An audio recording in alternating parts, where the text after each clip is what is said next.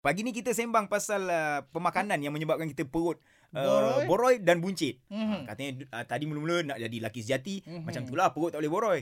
So tadi Nizam juga kongsikan tentang hadis, Hadis atau kisah tentang- daripada kisah daripada uh, Umar. Umar Al-Khattab Hmm. radhiyallahu an dan Betul, Ustaz Fahmi dan dah jawab dah dah bagi keterangan tentang tu. Cuma Ustaz, ah pagi ni kita juga bersama dengan pegawai hal ehwal pejabat mufti wilayah Persekutuan Ustaz Muhammad Fahmi. Nak tanya soalan tadi sebab saya ada juga baca mengatakan Rasulullah sallallahu alaihi wasallam ni perut dia ada six pack Ustaz. Betul ke Ustaz? Sebenarnya kita kalau nak detail spesifik tu uh, kita tak boleh lah menje- banyak orang kata secara pasti menyebut Rasulullah kita semua tak pernah melihat Oh, uh, okey jasad betul. Rasulullah Betul. SAW.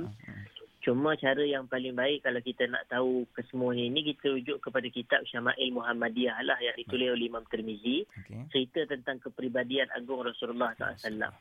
Cumanya kita ni sebenarnya kita tak bukanlah kita dituntut mengikuti 100% tubuh badan Nabi. Baik. Ha, sebab kadang-kadang kalau katakan Nabi kulit putih, kita Mm-mm. kulit gelap. Betul, kalau betul. Nabi badan sekian, kita nak ikut badan sekian. Kalau Nabi rambut begini. Mm-mm. Tetapi yang kita paling utama dituntut adalah tentang sunnah Nabi SAW. Disebut tindak tanduk perbuatan Nabi, ucapan Nabi SAW. Itu yang utama. Baik.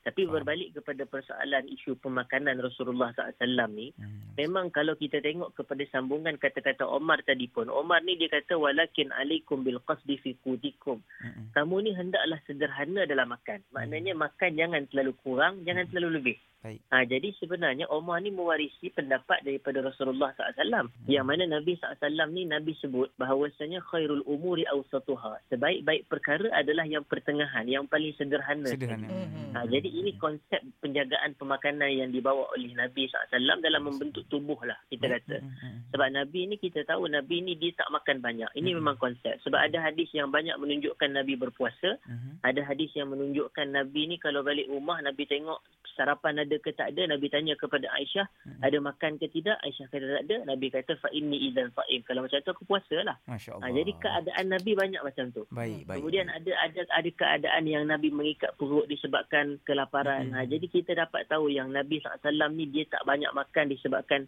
ketidak cukup sumber tu ataupun Baik. kita kata begitu. Hmm, Ha, faham, jadi faham. oleh kerana itu ini ini kesederhanaan dalam makan Nabi banyak puasa dan Nabi tak berlebihan dalam makan. Ha, itu konsep asas lah dalam Alhamdulillah. uh, pemakanan That's it. Rasulullah SAW. Jawapan yang sangat kompak, padat, Mhm. semua dah terjawab oleh Ustaz Fahmi. Terima kasih banyak-banyak Ustaz Terima Fahmi. kasih Ustaz. Uh, okay, baik. InsyaAllah apa-apa nanti kami rujuk Ustaz ya. InsyaAllah. Baik. Terima. Assalamualaikum. Assalamualaikum. Wassalamualaikum.